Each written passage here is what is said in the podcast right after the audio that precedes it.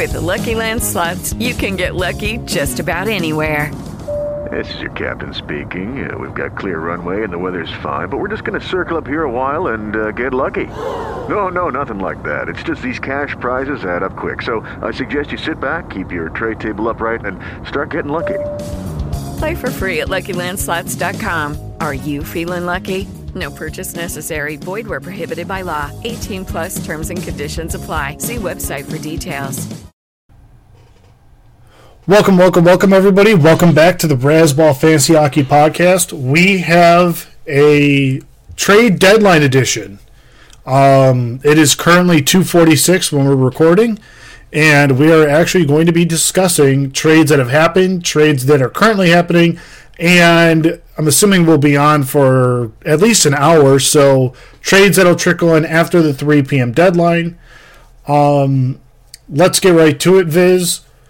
Uh, I guess let's start at the beginning. So the trade that really sort of started everything off was the Michael Grabner trade. Um, Michael Grabner was traded from the New Jersey or wow New York Rangers to the New Jersey Devils. He was it was the first trade ever between the Rangers and the Devils, which little bit of a Jeopardy Yeah, question there. crazy? Yeah, pretty crazy. Yeah, you think like they're right there. Although it makes sense because they're always in the same division. Teams are really weird about trading in the same division. Um, Right. so he gets traded for a second round pick and a pretty decent defensive prospect. Um, Michael, he's playing on he's playing on the team with Kovalchuk, and you know, it's tough to to gauge how good he is because that team is just such a powerhouse. But I mean, he has a good relationship with the, their goalie, who's the Rangers' top prospect, and the they are parent to Lundqvist eventually. So it can't it can't hurt to just get him in the organization. I mean, there's been a lot of talk about Kovalchuk going to New York in this offseason and you know maybe getting another friend of his, you know, in the organization helps a lot. You know, it can't hurt at the least. But yeah, I mean, so they, they get a second round pick for Grabner plus the prospect Rykov. I mean, I think it makes sense for both sides. I, I wasn't really expecting the Devils to be in on Grabner, but I mean, I I like the fit basically on every team. I mean, he's so fast. He is what he is. He's a very nice third liner. Um, you know, the Devils have been on a nice little run here to solidify themselves in the playoffs. I mean, the top eight are working itself to be to pretty clear right now. I mean, things can change, but they're looking good to get in, and you know, they didn't have to give up too much for them. They have plenty of defensemen in the pipeline, so I, I like it for both sides. Rangers obviously just trying to get what they can for for Grabner's a rental, and you know, like they got at least a, a decent second, and uh, I wouldn't even call him a lottery ticket prospect. I think he's a bit better than that. okay. Um, I mean, fantasy wise, he's the same guy he is. Like, he's not going to get power play time in New Jersey. I mean, his plus minus might be a little better, but or more sustainable, I should say. It depends if he's going to be able to get all those empty net goals or not. But I don't really see any change in that regard.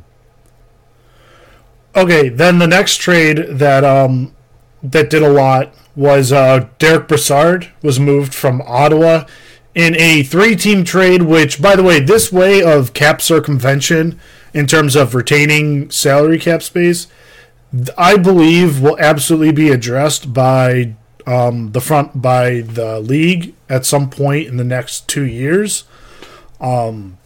This is just salary cap prevention or salary cap circumvention. They um, the the Senators traded Brassard technically to the Golden Knights. They retained, I think it was like forty percent of his salary there, and then the Golden Knights technically traded Brassard to Pittsburgh and retained like fifty percent of that salary. So it was a minimal cap hit on Pittsburgh. Um,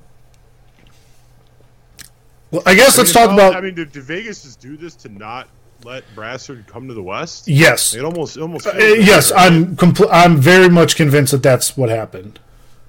So, I mean, they got a fourth round pick for eating the money, and I mean that's fine. They have the the cap space anyway, but it was a little weird to see. Like, I get it on my Twitter feed or someone texted me on Friday. I'm playing a poker tournament, and the guy's just like, "The league vetoed the Brassard trade. what the hell's going on?" But uh, I mean, for Pittsburgh, he's going to slot in that third line. I mean, I think his fantasy value stays about the same. He's probably not going to play as many minutes, but he's going to be in a better spot to to take advantage of going against lesser competition. I mean, what are your thoughts on Brassard now? I think you're exactly right. I don't think it really does much at all for uh, fantasy. I mean, we Um, haven't seen who he's going to play yet, but uh,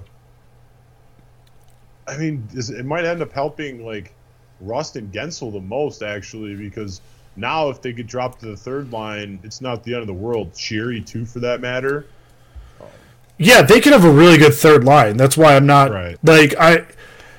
In the East, who's your favorite to come out? Like the top three Got to are. be Tampa. It's got to be Tampa, Boston, and I. I would think Pittsburgh Probably- right now. Pittsburgh, yeah. like those are your three favorites, right? Unless there are um, there's rumors speculating, and by the time this goes up, we won't know if it happened or not. But uh, Washington is making an interesting push for Erik Karlsson, which I mean, obviously that would change everything. that would change everything. That's not going to happen. Yeah. Um. So, so I guess the other pieces, like the goalie prospect that Ottawa got back, is actually yeah, that, that's actually really good for Ottawa. Well, I mean, uh, Filip Gustavsson, he's he was blocked in Pittsburgh anyway between Murray and Jarry, but he, you know, he's doing pretty well in Sweden. Ottawa's goaltending situation is pretty ugly. I mean, they signed Matt O'Connor out of college, but you know, he hasn't had the best year. Obviously, Anderson and Condon aren't long-term solutions, so he gets a pretty good boost if you're in like a deep dynasty league and need a goalie to stash. I think he's a pretty good option. It's a nice return for them. I mean, you get a first, a goalie who just got picked in the second, another third. It's you know basically all you could really hope for from from Ottawa's perspective. I mean, sure they they didn't even have to retain salary because Vegas did it for them. Uh, you know, it's a it's a good deal for them. Pittsburgh, I get it. They want to go for it. The window's closing, and and Brassard's shown. I mean, he's been very good in the playoffs for the Rangers in their two deeper runs. So uh, I kind of like this trade for both teams. You know, uh, Ottawa ends up flipping Ian Cole in the deal too and getting another third out of it. So Ottawa really cleaned up Pittsburgh. I mean, they might have give up a little bit too much, but you know they didn't have, they don't have to pay a lot of his salary, and Vegas was just doing Pittsburgh a favor, I guess. 'cause I don't know if they didn't want him to go to Winnipeg or what. I think that was it. And of course, that didn't really matter because today we see that Winnipeg brought in Paul Stastny. So it's not like it was. In fact, I I don't really think there's mo- that big of a gap between Brassard and Stastny, and I would argue that Stastny might even be a little bit better. So it, I guess it kind of helped Vegas out, but did it in the long run? Like to keep Brassard out of the West, like out of Yeah, the West playoffs. Yeah, I mean they're they're kind of similar players at this point. I'd say uh, Brassard and Stastny, but I'd probably prefer to have Stastny marginally. I mean, it's a very very young Jets team for the most part. Yeah, you have Wheeler, Byfuglien, Enstrom, but you you have a lot of young forwards that have never been in the playoffs. Hellebuyck will be his first time getting Stastny's experience. He can play all the tough matchups. I mean, he's the one to this point individual player that is the massive winner. He's going to probably slot on the second line with Laine and Ehlers, and immediately, I mean, he should be owned everywhere. There's no doubt about that. I mean, now even you get a third line with like uh, Perreault, Little, and whoever they want to be the, the second winger. Like that's uh, Winnipeg is probably in my mind now the, second best team in the West besides uh, Nashville. besides Or Nashville. or Vegas. And, I, and I actually think uh, Winnipeg matches up pretty well against Nashville. I mean, that would be a amazing second round. I really hope we Matchup. get that. I really hope we get a series like that. It's a shame it's- that should that realistically should be your Western Conference final. oh, for sure, or at least a good chance of it. You know, Mhm. so the Blues, I get making the move. You sell them off. It sounds like they still might try to add someone with term, but you know they're on a massive downswing. They lost six in a row. I don't mind them. I mean, at best, what are you going to do? You're going to get killed in the first round. Probably you hope to finish, uh, you know, to play Vegas in the first round, and then hope, you know, they just fall apart and the the goaltending falls apart or something, and then you're in the better division in the crossover. But the upside of the teams is really not there. So I don't I don't mind them dumping off Stastny. He's a UFA anyway. They really want to, they can probably bring him back. But you know, Fabbri getting hurt, they just don't have the offensive depth, and you can't really count on Carter Hutton being God the whole time. So I actually think it was a pretty smart move for them to to get out of it because they're so far behind Nashville and uh, in Winnipeg, and I think they're even pretty far behind, you know, Dallas in their own division. The Wild too.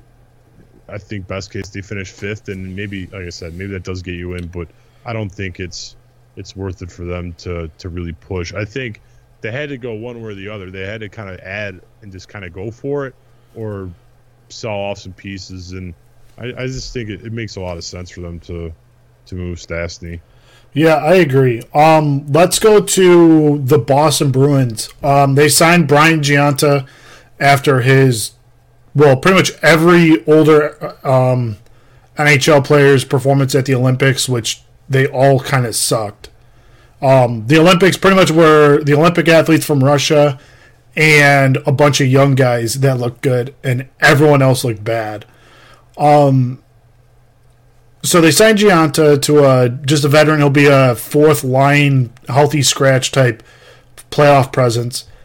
But they bring in Rick Nash, and they give up quite a bit to the Rangers.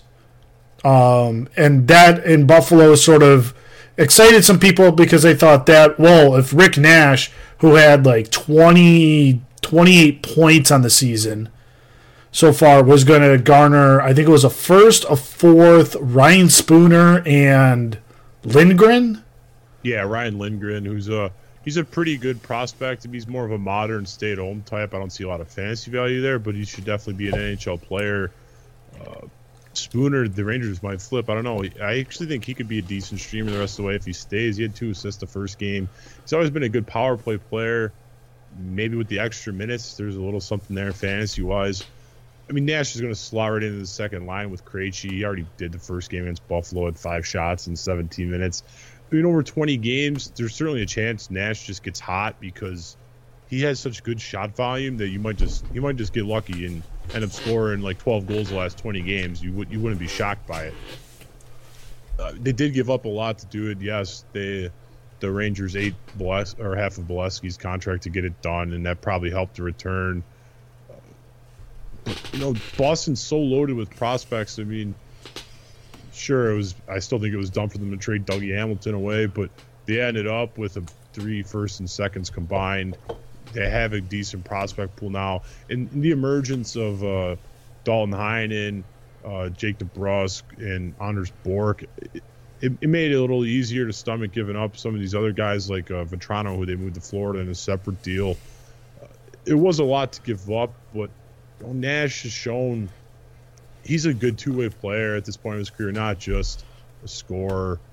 He's been on shutdown lines in the Olympics. He's been a penalty killer and on in a defensive role for the Rangers even at times too. So, I mean, it, it is going to help them quite a bit. Their second line was kind of lacking. Like Krejci is a decent playmaker, but he's not a goal scorer. They didn't really have anyone who's a a goal scorer on that line, and I think Nash is going to be the guy leading him now and in that second power play unit too. Yeah, it'll be interesting to um, it'll be interesting to see how far Boston goes in the playoffs.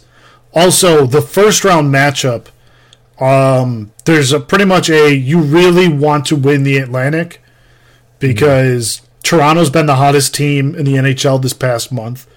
Boston looks absolutely loaded, and you still have Tampa Bay sitting there. Right. Yeah, I think the other I think the other part of it too is that the Devils have fallen into that. Like, so Pittsburgh got so hot they moved up, and the Flyers got so hot they moved up. So now you're looking at playing more than likely the Devils or the Blue Jackets, and the Blue Jackets are a bit scary, but I mean Tampa Bay is just better than them, and you know, no, like these teams aren't going to be afraid of the Devils either. As much as we like the team and what they're doing for the future, I mean, if they get to play them in the first round, it's obviously way better than going against Toronto the way Toronto's playing. So you're right. I mean, I kind of expected before that they weren't going to push too hard for it, but now these teams are kind of incentivized to push for it. Granted, I still think Boston will be a fairly decent favorite against Toronto, but you never know. Toronto's got such high upside, and you know Anderson played very well in the playoffs last year, so there's always a chance that they've gone through it before. And Marner, you know, his it reminds me of Kuznetsov from last year, where he just started so bad, and then the second half he just takes off. Nylander's been steady, obviously Matthews, uh, Travis Dermott since he's been called up on the blue line, big improvement. I'm interested to see if Toronto makes an ad. I mean, they added Plekanec, which I didn't really understand. I don't see the need to give up a second round pick for a fourth liner. I was thinking maybe they'll flip Bozak. He's a UFA, and then they'll have Turtleneck on the third line. Or maybe they just really want to have four good lines. I don't know, but that that trade surprised me a little bit. Um. Okay, so just to update, uh, right now while we're recording, it is currently three oh two. Um, the Caps did not make a deal. There's no trade for Washington coming in, so. Okay. I mean, yeah, it looks it looks like Karlsson is going to be in the, the draft at this point, which I think is somewhat of a big mistake by Ottawa. If you just can't get as much, I mean, Tampa if they they could have fit him in for you, and you get two cup rounds, these teams could get two cup rounds out of Karlsson instead of just one. I mean, I guess in the summer you can already have the deal in place, so you know they can extend him. Like say the Sabres did with Ryan O'Reilly once uh, you got him from Colorado. There, it was late enough that the Sabres already knew they could get a deal done, but that also limits teams who could use him as a, a two-year rental. So his market's going to change quite a bit in the offseason. I just don't think to be blunt about. it, Ottawa's just not going to get as much back. Now it's just going to be a circus all year. Uh, they're not going to get as good of a draft pick, which they don't already have next year's first because they're going to owe it to Colorado for Duchene. It's they have this year's, but it's top ten protected. They're obviously going to keep it.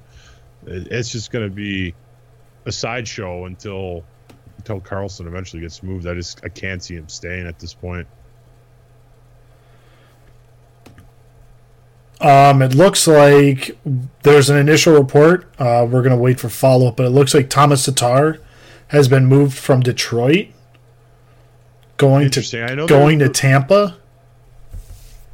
Huh, that's an interesting fit. I mean, they were talking about him with Nashville for a while, but they obviously got Ryan Hartman instead. We can talk about that in a little bit. But yeah, Tatar. I mean, that's obviously a huge fantasy boost. No matter if he's playing with, you know, Johnson or Point or uh, even Yanni Gourde. I mean, it doesn't really matter. I think he's at least an elite streamer. I mean, Tatar's been a 20, 25 goal scorer for a few years running now. I mean, obviously, you don't get a better boost than going to Tampa. So I think that's a pretty good get for Tampa, too. Um, McKenzie just tweeted out that uh, Vegas was actually going hardest for Karlsson, but uh, no deal got done there. I still can see Vegas as a fit in the summer because they just have so much cap space and plenty of picks and prospects. I mean, I think I talked about that a couple months or maybe a month or two ago, where like just the fit of him in Vegas makes so much sense with how they play and everything. But again, we'll have to worry about that later. Um, what are you, what are your thoughts on the Ryan Hartman deal? He ends up going uh, to Nashville, uh, first round pick this year, fifth round pick, uh, fourth round pick, and uh, I believe it's Victor Ejdsell. I'm not positive how to pronounce it, but um, he's like a super high upside guy, but I mean the floor is low for sure too. He's playing in Sweden right now. Uh, definitely like high upside two way player, d- dynamic game in general. So it seems like quite a bit for Nashville to give up. Granted, Hartman is 23 and under team control for a few years. I cannot believe that Ryan Hartman got a first round pick in return. Um, I mean, I see just a straight for. I mean, Nashville's first is going to be what, like in the high twenties. But to get all this extra stuff too seems kind of crazy. Because I think it was uh, Chicago fifth also went in. Oh yeah, yeah. Hartman in a fifth for a first, a fourth, and I believe it's Ejdsell, but I'm not 100 percent on how you. yeah, I like I just don't understand. Like to me, Nashville always seems to overpay for players at the deadline. It feels like they've done like even David Poile e- dating back to freaking a first round pick for Paul Gaustad back in God knows what year that was. Um, that was an overpay. That was a massive overpay. Um, I know they had like to me, I just don't get it. I guess because they have so many prospects, Nashville does that it's okay to trade your first round pick. Yeah, But- I mean, I think. Well, I was going to say, in some regards, I think they're kind of viewing Eeli Tolvanen as their is their other ad at at the deadline. If you're in a league where he's in the player pool I, and you can stash him until he comes over from the KHL at the end of the year, I would do it because the upside is through the roof. But you're right; they do tend to overpay a decent amount. I mean, I'll, t- I'll try to play devil's advocate. I guess Hartman's on pace for I don't know 40ish points. He's only playing 12 and a half minutes a game. He's not playing the power play. Really, He has two power play points all year. He still is only 23 years old. So, I guess they see more upside there potentially. I I, I really don't know. Like he seems like a decent player, but not a world beater by any stretch. I don't. I'm not sure where he's going to slot even into their lineup. Do you have any have any thoughts on that? I do not. I, I don't even I don't even know where he goes in. I mean, does he play? This is tough because Fisher's about to be back too, right? So, I mean, they reunited Johansen, Forsberg, Arvidsson. Turris Fiala Smith seems like a thing that's not going to change. So maybe you're looking at uh, Bonino, him and Hartnell, or him Jarnkrok and Sissons or Watson. I don't really know, but I mean, he was a decent streamer when he was with either Toews or Kane. At this point, I can't see him up in the lineup. I think this zaps his fantasy value at least for the short term. Um, okay, I'm gonna break in. We have two. I have a correction and a massive deal that was done. On the correction, Tatar is not going to Tampa. He is going to Vegas. Ooh. Um, that's spicy. That's the correction. Yeah. Sorry about that before. The big one is Ryan McDonagh has been traded to Tampa Bay. Ooh, I see it now. That is that is huge. To me, Tampa becomes the favorite in the East again. I, mean, I think they already were, but I think this makes them like prohibitive favorites overall. I mean, uh, I just got the thought of him being stuck playing with Girardi again, and I just got sick. But somebody tells me they won't let that happen. I, assuming that doesn't happen, I mean, again, they get two straight years of, uh, or two years of McDonagh as a rental of some sorts. Uh, he's just a tremendous player all around. He's, he's going to do well for their second power play unit. Uh, whether he plays with uh, Str- Stralman or Hedman, like I don't know how they want to do it. Usually, he can play on both sides. He has in the past, so I'm not sure how they're going to want to match up these pairs now. But uh, just that, that's as big of a get as Tampa was uh, could make outside of Karlsson, obviously. I'm interested to see what they gave up. Uh, I'm sure it was something pretty good. I mean, Um, it's got to be it's got to be substantial because yeah. Because once you know Karlsson uh, bails out, and not getting traded, he's the top guy. Uh, you know, uh, Pacioretty's not being traded, which uh, kind of surprises me. uh, Tatar is an interesting one in Vegas. I, I almost feel the same way about him in Vegas as I thought of uh, him going to Tampa. My question is how they want to set this up now, but I assume he's going to play with either Neal or Tuch, depending on who which one isn't with Hala and Paran, and then probably Cody Eakin, uh, second power play unit, third line. But they they play the top line a ton of minutes, but the middle six is kind of even. So uh, Tatar, just the way that the Vegas plays, I think it's a pretty good boost to. I'd say an elite streamer from a middling one. I mean, I wouldn't hold him at this point, but I want to see how he does there. Um, do you have any thoughts on either of those trades?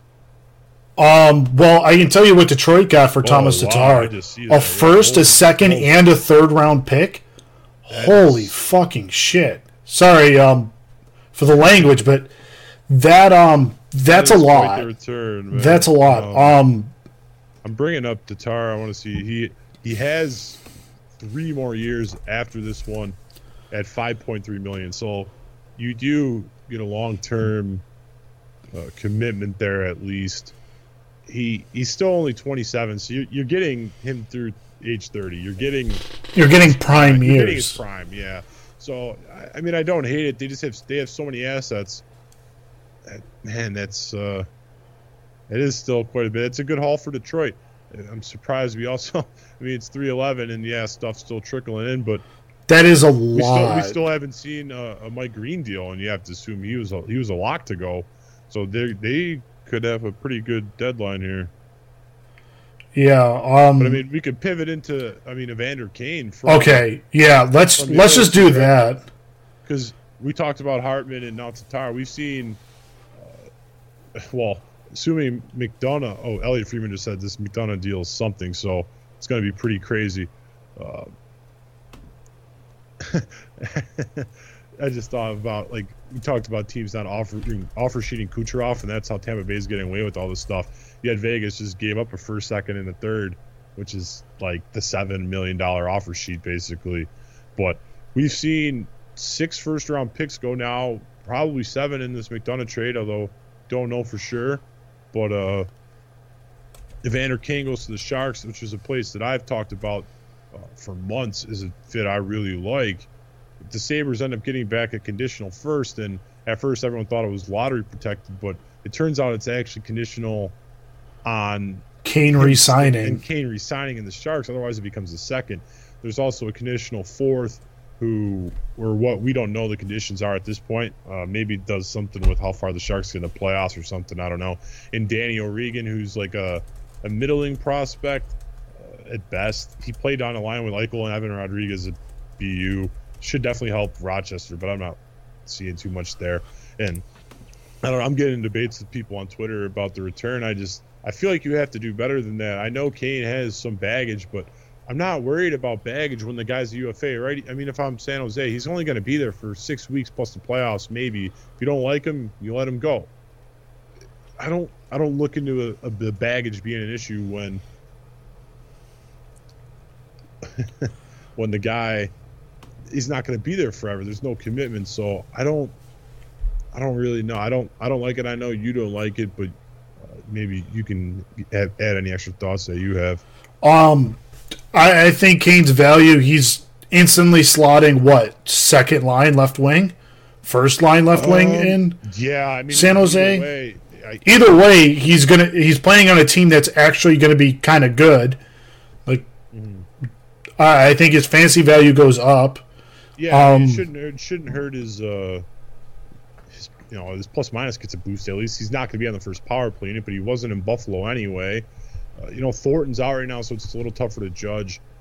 Uh, my guess is that eventually he's going to be playing with Couture and Hertl or Meier. Depending, I feel like they're going to want to keep Meier with Thornton and Pavelski. He seems to be fitting well there. They've tried Carlson or Labanc there too. I don't think they'll put Kane there, but even if he's on the second line, I mean that's that's fine. His value probably gets a, a little bit of a boost. Yeah. Um, for the Sabres, uh, like I'm not really sure much else needs to be said. I think you said it all. Like that's not a good deal. That that's not a good deal for Buffalo. The what's being reported now is that there was no firm first round pick being offered to Buffalo. And- Teams were on, teams were only giving conditional first round picks. Um, I'm kind of fine with that. I, I, I can understand it somewhat, but then my thing is go to Calgary. Calgary doesn't have a first or second this year, so they obviously weren't going to give it up. But you could, in some like, find a way. They have four defenseman prospects that I would grade out as first round talents or better. Do that, like, that's fine. Get one of those guys instead. Getting a second round pick that's not even this year I mean, sure, there's some semblance of a chance that Kane resigns there, but I don't, I don't know what the Sharks' plans are. They might not. Like, if they just got a straight 2019 first, I would be okay with that. You need to get a first though, and not getting a guaranteed first really bothers me. Yeah, like I understand. Like if even if it's one year away, uh, Patrick Maroon has just been traded to the Devils. We'll wait to see Oh. what the return is on that. That's an interesting trade. It's Um, another, it's another rental for the Devils. I think, I think you just want to signify like, you know, it's good for them to get in the playoffs at this point. You know, um, he probably plays with, ooh, Zacha and Bratt, something like that. Probably, and I think that's actually a pretty scary. Was that third line? Fourth, uh, yeah, depending how you look at fourth it. I mean, line? Jack with Grabner, and you know the fourth line's got Coleman, Boyle, Stafford, and all those guys that are going to score ten to fifteen goals. So I mean, after the first line, it's kind of a, a mix and match. I mean, I do think this hurts Maroon's value a little bit just because he's not going to be on a power play with McDavid or anything, but he hasn't been playing too much with him in free agency anyway. Uh, solid streamer always for the Pally minutes and decent enough points. Uh, interested to see what they gave up for him, but I doubt it's too much. Maybe a second, maybe a second in a lower end prospect. I don't know, but uh, well, actually, they gave up their second for Grabner, so it can't be that. We'll we'll see, I guess. Yeah. Uh, looks like JT Miller is also being paired with Ryan McDonagh going from the Rangers. It's got to be at least two first round picks, right? It's got to be your 2018 and 2019 first rounders. I, I'm going to say Cal Foote uh, could be a Yep. deal. Uh, Boris Katchouk, who played on Canada in the World Juniors. You have the first in play. Uh, I mean, this this trade sounds like it's going to be huge. I mean, Miller's a guy I always liked. He's not the best in fantasy, but well, that's only because of the shot rate. Otherwise, I mean, he does everything well. He, he played last year at a 60 point pace. I think he could even be better than that. It's like now you're looking at a top nine that's just absolutely ridiculous with Namestnikov, Stamkos, Kucherov, Point, Killorn, Gourde, Johnson, him. That's this team is just going to be a buzzsaw in the playoffs. It's going to be hard to beat, that's for sure. Hmm. Benoit Pouliot was not traded. That is- understand. I Josh Jooris to the Pens, BFD. A bunch of other bottom guys that we don't really need to talk about. But um, trying to think what other trade that happened earlier that we haven't. Is there anything that we haven't mentioned that is worthy of discussing? Uh, I mean, I did like Vatrano, Florida buying low on him for a third round pick. Made sense for Boston. He's had so many guys emerge, but Vatrano has been really good in the AHL. Uh, hasn't translated yet, but he's still young. He's hurt right now, but that, that seemed like a good buy low. And I thought uh, Edmonton did really well getting Aberg for Letestu effectively. yeah, um yeah, can we talk about that trade? What was Yeah. Nash what was Nashville going for there? I don't, I don't really know because, well, what did they? They end up just getting a fourth round pick out of it, right? Yeah, the, so pretty much Nashville gives up Pontus Aberg for a fourth round pick. Like Edmonton's the clear winner in that deal, right? Oh God, yeah. I mean, Letestu.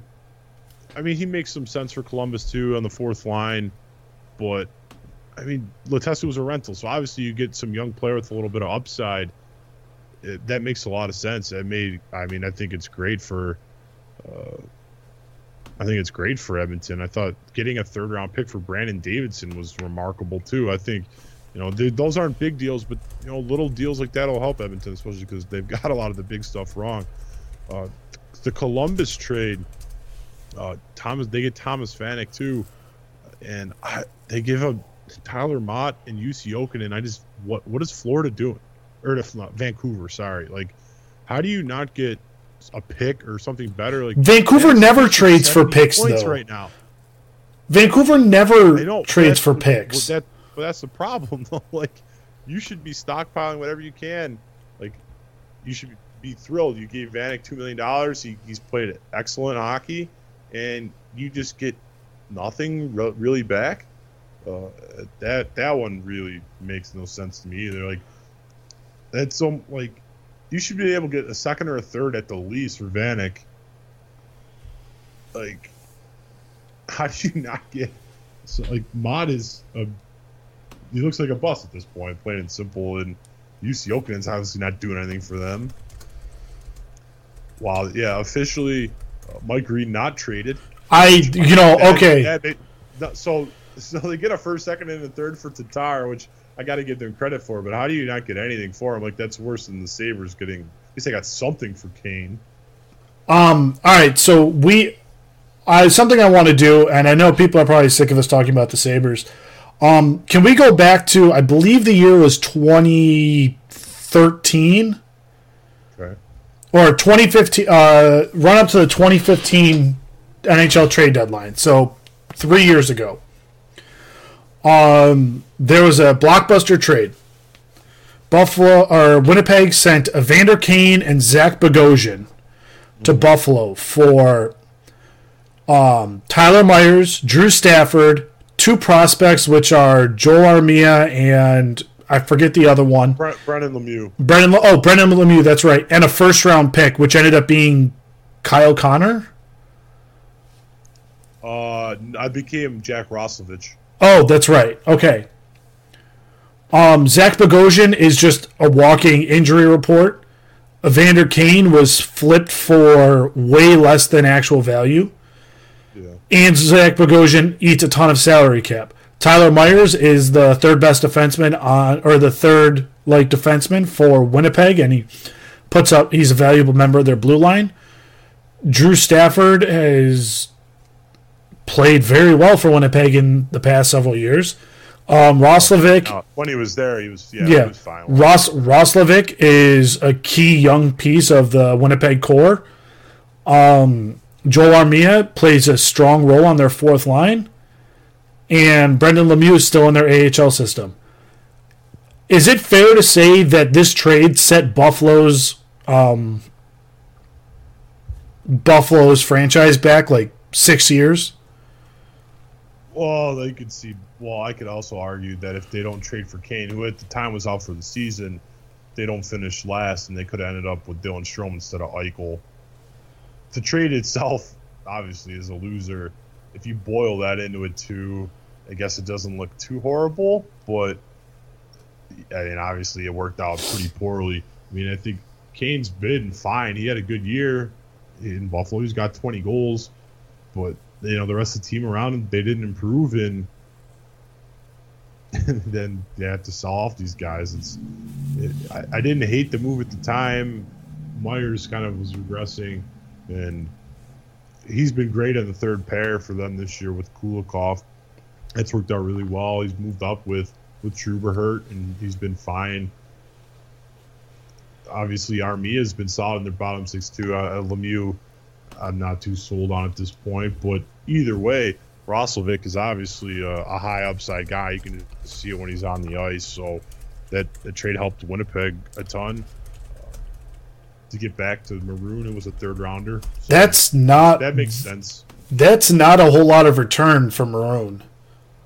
Yeah, I I, don't think, think. I mean, I don't know. If I was Edmonton, I would have left him on McDavid's wing for the last month and just tried to to boost his numbers a bit. But eh, I, I don't know if teams are smarter about that now and don't care or what. But I'm really just waiting to see what the hell Tampa gave up. Yeah, um, I mean, the, the Rangers are losing a lot here. Let's not get ourselves. But I could also see them being bad next year or middling, and then being good again in two years, right? Because their system is already strong.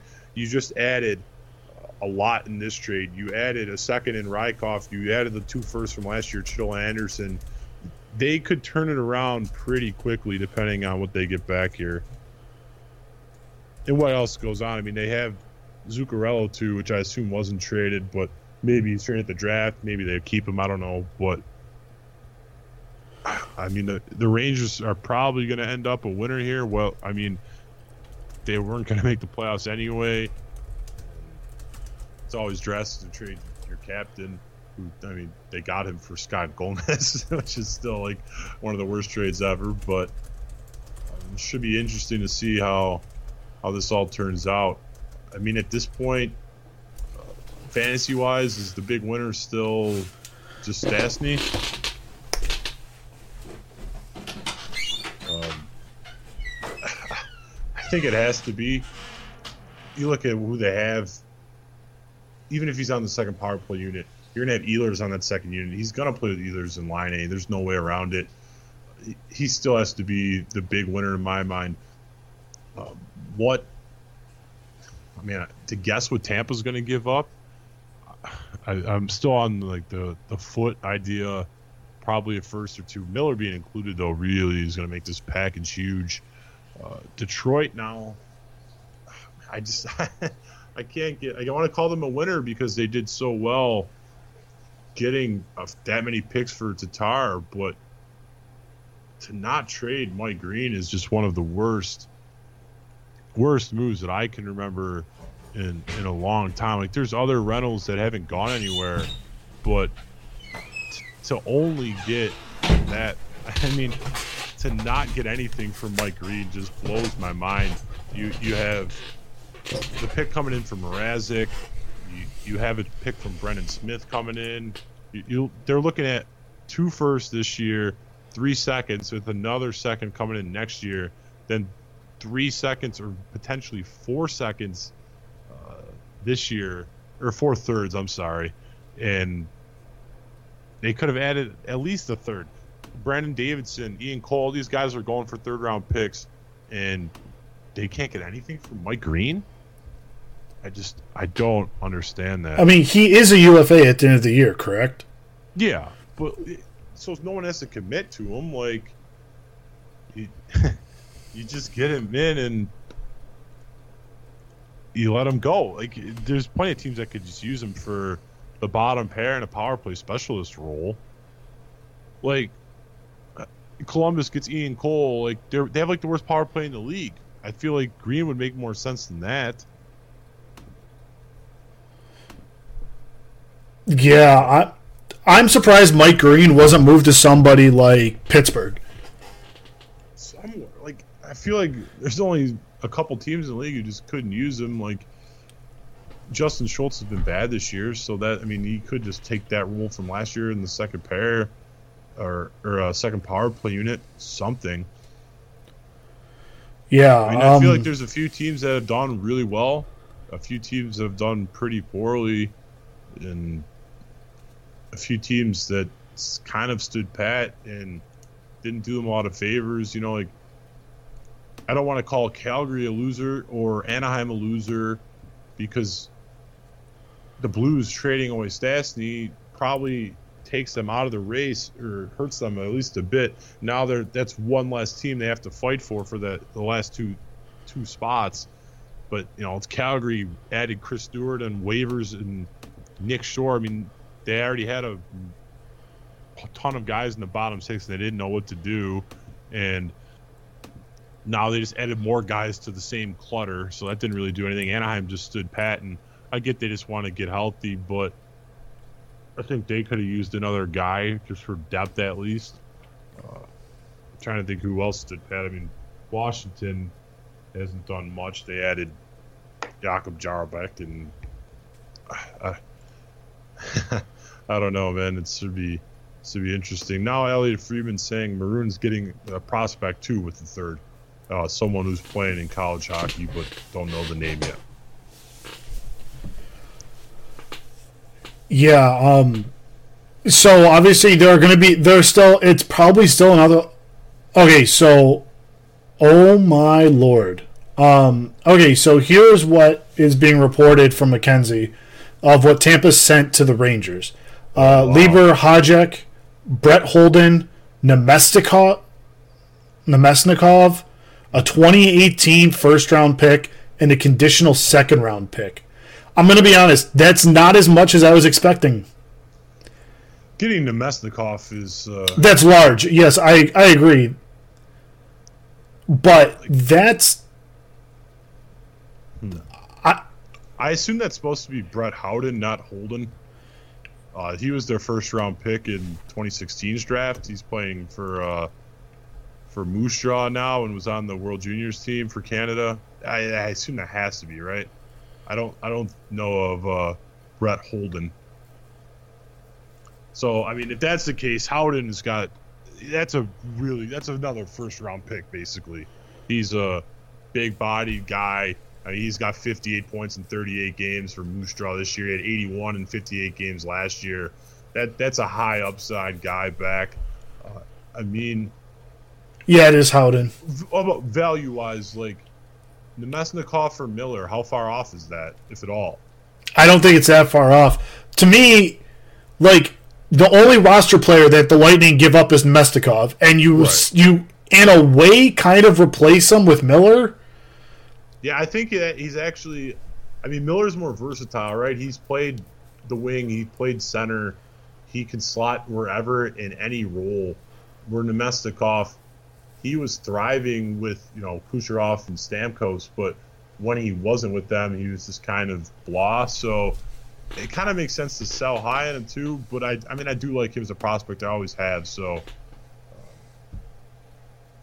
I don't I don't mind getting him at it for the Rangers. But even if you say those two are canceled out, well, you're looking at a first, conditional second, uh, Howden, um, Libor Hajek, who I'm gonna I honestly don't know who that is, and I'm gonna look at, look him up now. But so that's what you're looking back for McDonagh.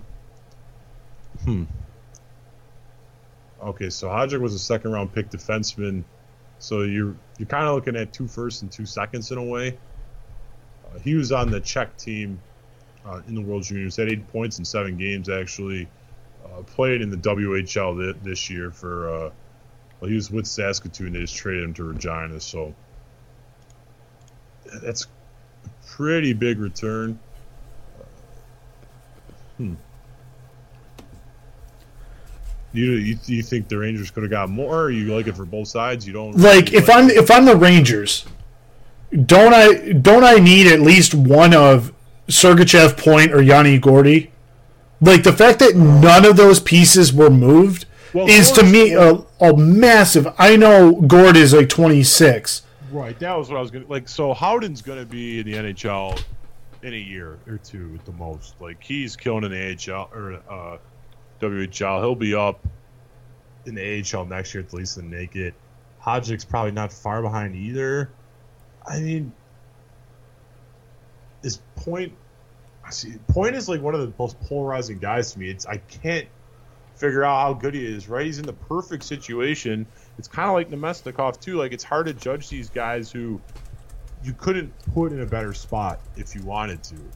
So, I mean, I don't hate them getting Namestnikov instead. If that was the difference between them getting like that extra conditional second or something. I, I mean, I think, I think it's a win for Tampa for sure. I'm just not sure it's like a loss for the Rangers. Is all I'm saying. It, it all depends on how you feel about uh, Namestnikov. I think he's he's again. It's just so tough to judge him. Right? We've seen the flashes in the past. If you look, go like to the to Rasball and just type his name in and go to like the beginning. A lot of it's like super streaky. See the upside. We're not sure if he's going to totally pan out or what you're going to get. He's been a good possession player every year. He's got 20 goals, 24 assists. It's I I, I I think I kind of like this for both teams to be honest. So do I because they're they're going in different Really- directions. This really moves the needle for uh for Tampa Bay though. I mean, th- I think uh, I mean this might put them I don't know 20 25 percent to win the cup. I mean they they're I think they're pretty big favorites at this point. Uh, Friedman just tweeted out that that Libor Hajek, the defenseman, is actually the guy they wanted to seal the deal. I mean, he has made big strides from being a second round pick. Maybe they kind of view him as another, another McDonagh. first.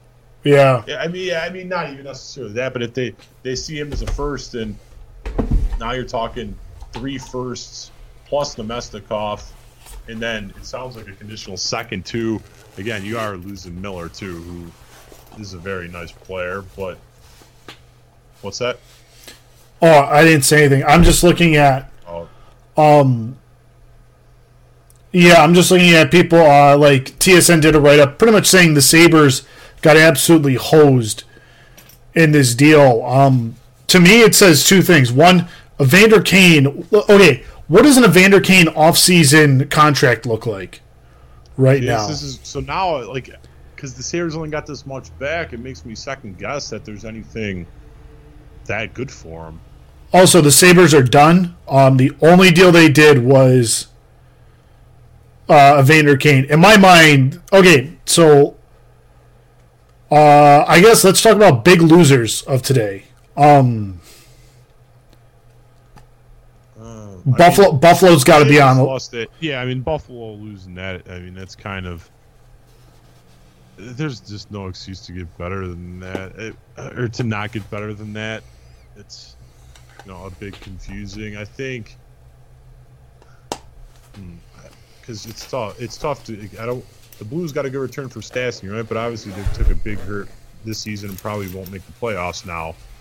So I don't really want to call them a loser necessarily. I don't think they're a loser. I mean, they're getting a first round pick. Right, and like I don't want to call Nashville a loser either because I mean they did probably overpay for Hartman, but he should help somewhat at least. But I didn't really like that deal, and I didn't like giving away Aberg for a, a fourth either.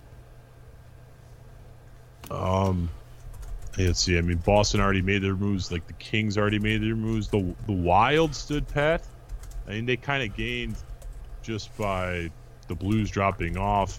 Uh, they traded away Mike Reilly for a fifth, but he really wasn't playing anyway. But and we're just getting healthy is going to help them more than anything. They're a hot right now. I mean, the Athletic has them over ninety percent to make the playoffs with their recent hot streak in in the trade of Stastny. So I don't. I, I just I don't think there's a ton of losers here. Like again, Can I can I list a big lo- one? Detroit massive. Sorry, Detroit just massive loser, not trading Green, but then massive winner on the tar return. So, uh, I'll, I'll I'll say Vancouver because you didn't get anything for anything long term is going to help for Vanek. Not even a draft pick. That's pretty bad.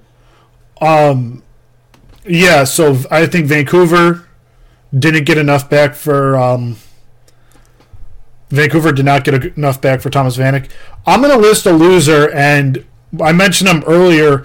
Like they're probably one of the best four teams in the East, and the reason I say they're a loser is because every other team that they're competing against upgraded almost massively.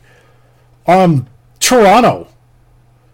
Their only move was Thomas Plekanec. Is that the answer? Like Boston goes out and gets uh, Rick Nash. Tampa Bay just went out and got Ryan McDonagh and JT Miller. Um, yeah, I, is it's it situation? I just don't. I didn't really get them adding Plekanec. I just don't think he's going to matter. How many minutes is he going to play? Twelve. So what's the point? And they gave up two prospects and a second round pick. In my mind, that's where I'm sitting there thinking, why? Why even make that deal? Yeah, that didn't really. To me, and to I, me, like in the beginning, I thought it was they were going to flip him. I thought they were going to, or uh, they were going to move Bozak and he would just take a spot.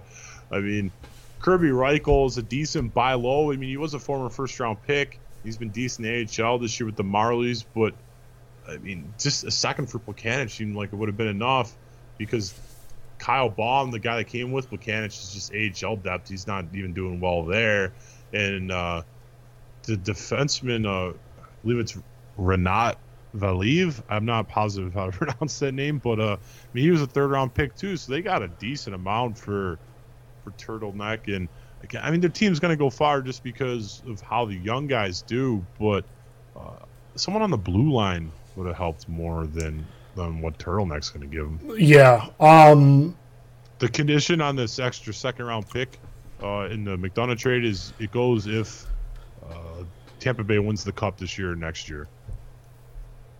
Otherwise, they don't get that second round pick. The Rangers.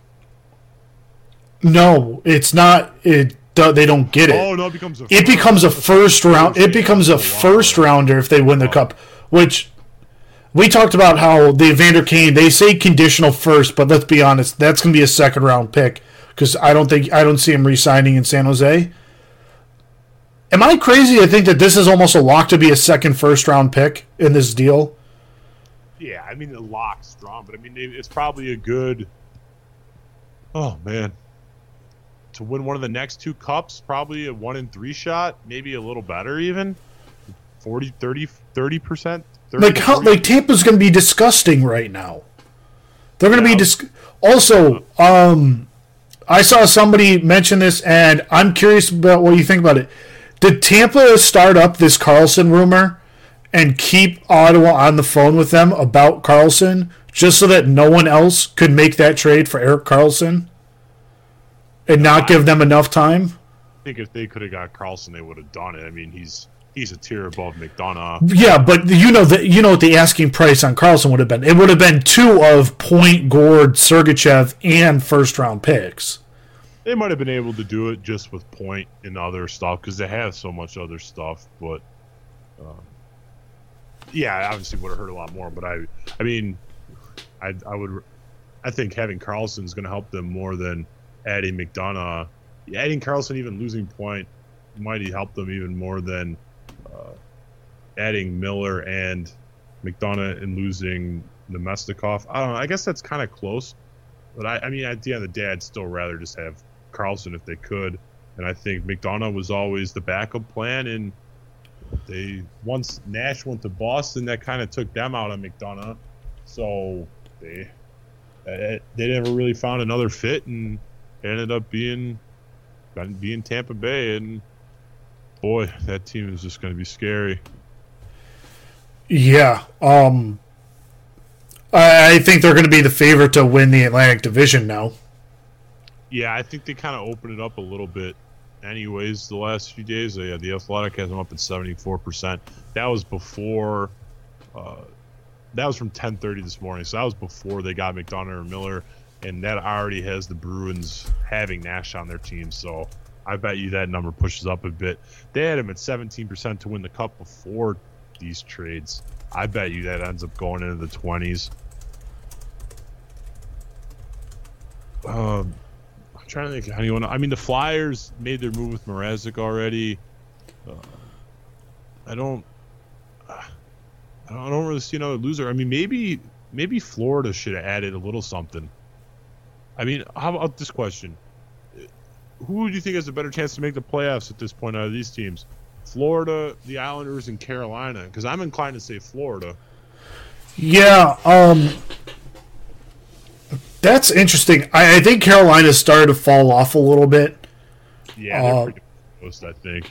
Yeah, which is unfortunate, but and then I, I would say Florida because I mean they have Luongo back now. Um, they're playing really well. Denny Mulligan though is hurt, which isn't helping.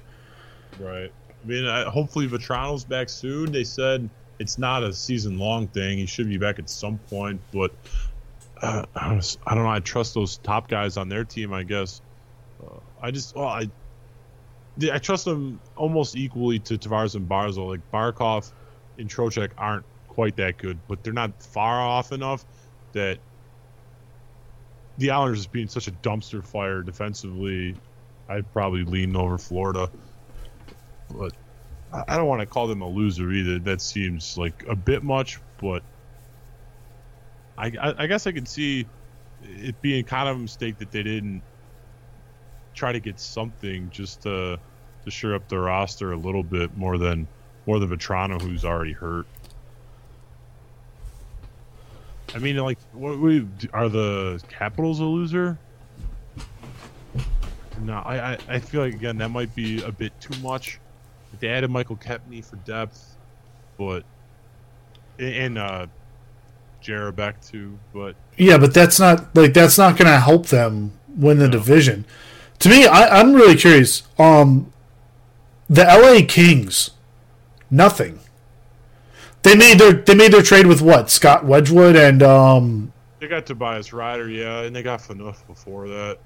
Right, yeah. I, I'm just surprised there was nothing in terms of like I kinda, top. I kind of like the Rieder add though. I mean, you traded Kuemper, who was the backup anyways, the UFA. You sold high on him because the backup goalies always seem to do well in LA. Uh, he actually signed an extension with Arizona already, but Rieder showed some flashes in the past. Hasn't done much this year. I mean, I, I kind of like the get, but you're right. They didn't add anybody on the top end, but again, they're somewhat of a winner only because the Blues trade weakens them, and Colorado's falling off a bit. So it's really ten teams for eight spots. Uh, but looking at the bottom, you know, you're talking two through five in the Pacific Division, and then add in, I guess, the Stars. But I mean, I, I feel like Predators, Jets, Wild, Stars are almost all locks at this point. Like it, the last week has really changed a lot of these percentages on the Athletic. You're looking at, you know, Vegas Predators, Jets, hundred percent. Wild 93, Sharks 78, Stars 73, Flames 72, 67 for the Ducks, and then the Kings and Blues are 47 45 respectively. So it's not like they're dead, but they're, they're kind of a winner just because there's one less team that they're probably going to have to battle. Yeah. Teams in the past just like they trade away a guy and they just get hot. And I mean, like Carter Hutton stays hot, you know, maybe the Blues still do get in the playoffs, but I, I don't know. I I don't think I feel like there's more clear winners than there are losers. Yes. Uh, Tampa Bay clear winner now. Uh, Pittsburgh getting Brassard, clear winner. Uh, the Sharks getting Kane for what they did, uh, pretty clear win. Um, you know, Winnipeg getting Stastny is obviously huge. The the Devils get two solid middle six guys for a second and a third. Mrazek obviously for Philly. You know, again, like I don't really. I mean, it helps Boston quite a bit, but I don't know if I want to really call them quite a winner just because of how much they gave up. Yeah, I think that's the big one. Um, they gave up a lot. Like I, I'll be honest, I think the Rangers are winners. Um, Yeah, I think. I mean, so in the long run, I think they're going to be big winners. So it's weird because when you talk about a trade, you always think there's a winner and a loser. Um, I, I think both teams can be a winner. Yeah, I mean, like even on a smaller scale deal, like the Grabner deal, they signed Grabner for a million and a half for two years. They end up getting 50 goals out of him, and then they end up getting a second and a decent prospect for him. Clear win for them, and then they also get a decent prospect, and and the Devils get a, a solid middle six guy, and just more speed for that lineup. On- a bigger scale deal, like I think the Blues trade for Stastny makes sense for both teams. Uh, the Tampa, the the big trade looks like it could be a winner. Like that, when you're already a cup contender, to add a top pairing defenseman and a very good forward. You know, granted you gave up a good one back in Namestnikov too, but but then you're only giving up futures otherwise. Like if you move the needle, I mean, a couple percent that that's huge when you're going for a cup. So. I mean, Tampa, you have to call a big winner because you look at the other top teams. I mean, Pittsburgh got Brassard, but I- feel like they distance themselves even more from the pack with these moves. Yeah, I'm. I'm just sort of amazed uh, at a couple of things. I like again. I cannot believe that Mike Green did not get moved. He's a UFA after this year, literally for anything. At that point, trade him for anything. I don't understand why teams just sit, like you're telling me there wasn't a single offer for Mike Green. I mean, that's what Pierre LeBrun just said. He said his injury scared everybody off. Like But you can't. not just a conditional pick though. Like that seems crazy. Like, I, I, actually, thinking about losers, I'm going to add the Stars in because they didn't do anything, and Yeah, why didn't they? I- I'm not really sure to be honest. Like the top lines rolling, they're actually getting really good goaltending from Lehtonen this year, and Bishop's been obviously good at home. Like the team's positioned well. You know, right now actually they're in fourth in the division, which is the dream spot. Like if they finish there and cross over and get to play Vegas, like I, I'd probably pick Dallas. It's close though, but if they added someone else, you could you could have probably convinced me that uh, Dallas is a better team, and then you'd get to play one of you know, Calgary, the Sharks, Ducks, whoever it ends up being, Kings. Like that could have been like the dream spot for them. Instead,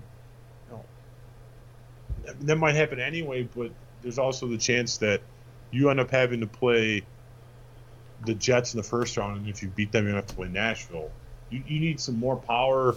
You don't have uh, everyone on this team signed for a long time. Like, yes, you know, you did just sign Radulov. Uh, Klingberg has his deal, but I don't know. I just feel like the team is good enough now. When you have that kind of first line that can just win games by themselves, almost, I'd be more hard pressed trying to make a move. I'm trying to bring up uh, just their team salary page now. but yeah, I, I would call them a loser more than anything too. Like they did literally, literally nothing.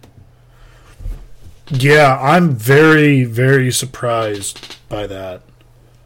Um, uh, I don't know what Washington is doing. Do they just think, listen, we're just going to try and take a run this year with what we have? If we don't, I mean, it, would be pretty funny if they just like.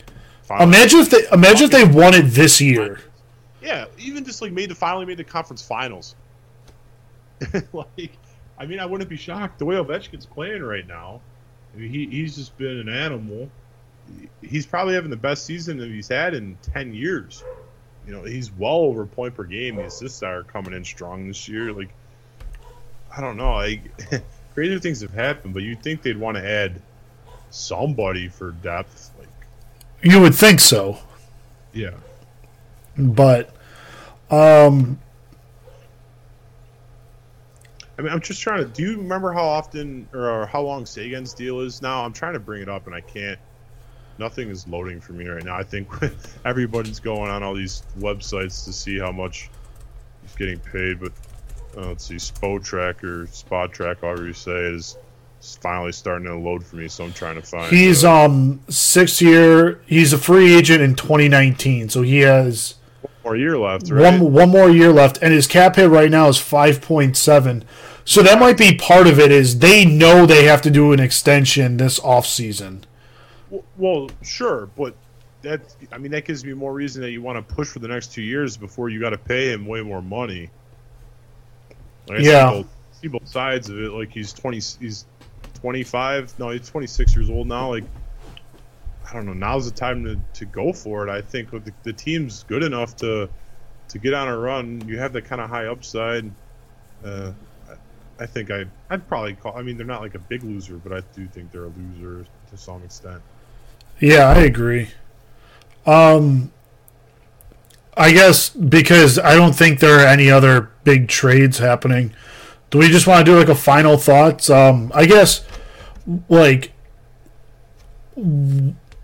okay. So I guess one of the things I did want to bring up. Everyone talked about how Tampa was a big Erik Karlsson like destination.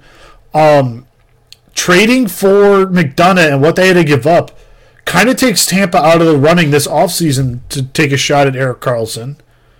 Yes. And I believe it was Bob McKenzie reported that it was actually Vegas was the hardest pusher to Ottawa for Erik Karlsson, which I'm going to be honest, uh, like Vegas absolutely has enough to trade for Erik Karlsson. They ha- they easily had enough. They had three picks in the first like 15 in this last year dra- last year's draft. Like you can trade a first, a second, and two of those picks, and you got to be pretty close to what Erik. You got to be pretty close to Erik Karlsson, like trade status at that point. Um, yeah, you might still have to add a guy like Alex Tuch. You you'd probably have to add one more pretty good piece, someone on the roster even maybe, but they could definitely do it probably easier than than anybody else. So, um, like, what do we see for Erik Karlsson this offseason? Like, Ottawa has to trade him at the draft, right? Uh, well, yeah, on a secondary thing too, I, I do think there is still some chance. Like, if Karlsson goes somewhere and the team can't sign him for whatever reason, like maybe they just maybe Tampa lets McDonagh go after that year and they sign Karlsson to free agency. I wouldn't rule that out at this point. We don't know how the next couple years are, are going to look, but as far as teams for Karlsson, I mean, I read the Sharks kind of pushed for him, but I didn't I didn't really understand that one. Th- the thing is, he's such a damn good player that every team should be in him to, to some extent, and be willing to give him. You're gonna have to give him ten and a half million at least, probably, but he's worth it. I think. I thought last year until McDavid really went to another level, like he could, make an argument he was the best player in the league, and he's not that far off now. Even when ha- when he's having down year, so uh, as far as specific teams go, it's hard to really pick them out because everyone really should go for it. That honestly, like as far as you know, Vegas seems like an easy fit, but I don't. I mean, I don't know if he'll want to go there, if he'll want to stay there. If I don't, I don't know. It's hard to judge what guys really want. If the cap goes up as much as people think, that's also going to change things quite a bit. I'm trying to think of teams who even have like the appealing young guys. I mean, like Carolina wanted to give up two or three of their young defensemen even to to just upgrade to Karlsson. They could do it. I'm just like you look at every team and just don't get why they wouldn't at least try. Is there is there some fit other than Vegas that you really like? I don't know. Like, I'm uh, I'm just sort of taken aback that they didn't move him. Like, I get that the problem with. So the problem with trade deadlines in major sports, it feels like, is teams are so afraid to make big moves, mm-hmm. right? Like to trade big pieces, they're very afraid to do it. Um, and like, especially, I think the NFL is the biggest culprit of it. Like, that's yeah, that. like, I I don't get it. Like, if there's a trade that you like, if there's a piece you want, go and make it. Um, I think you're going to start to see teams do something like um. I think the, like for Buffalo, let's just use them as an example. They got not good value for Evander Kane. Um, right. I'd be it, I'd be interested out, to see if it does turn out Kane stays and they get the first, then it's fine. But but we, like we agree that it's unlikely. It's unlikely. But I'm, I'm curious to see what the offer for Kane, like a trade offer for Kane, was in say November, right, or December or, even. Or again, like uh, there was a lot of talk. Calgary was interested. Like they don't have a first or a second, so what were they offering? Right, like, um. But I mean, going back to Karlsson, like, I'm not gonna rule out anybody. Say, say the Rangers get like the fifth pick in the draft, and they just decide they'll move that and of some of these other young guys they just got, and I don't know, Buchnevich or someone else off their roster, a younger guy, like you can't rule the Rangers out either. Now they have a ton of cap space, or they're going to. So I just feel like you can't really rule out any team that has has some decent prospect or pick that's upcoming. Like obviously you have to give up a ton, but it's not going to be as much as it would have been at this deadline. I really want to know like what they asked Tampa for. is probably something ridiculous especially considering like how much more would it have to been on top of what the Rangers or what they gave to the Rangers. Granted, you're getting uh, Miller too, but man, I don't know. I think it's a big mistake uh, Ottawa not moving him now because you can just get you should be able to get more now than you won the draft or the draft. Maybe I'm wrong, but in general, getting two runs at the cup with the players better than one.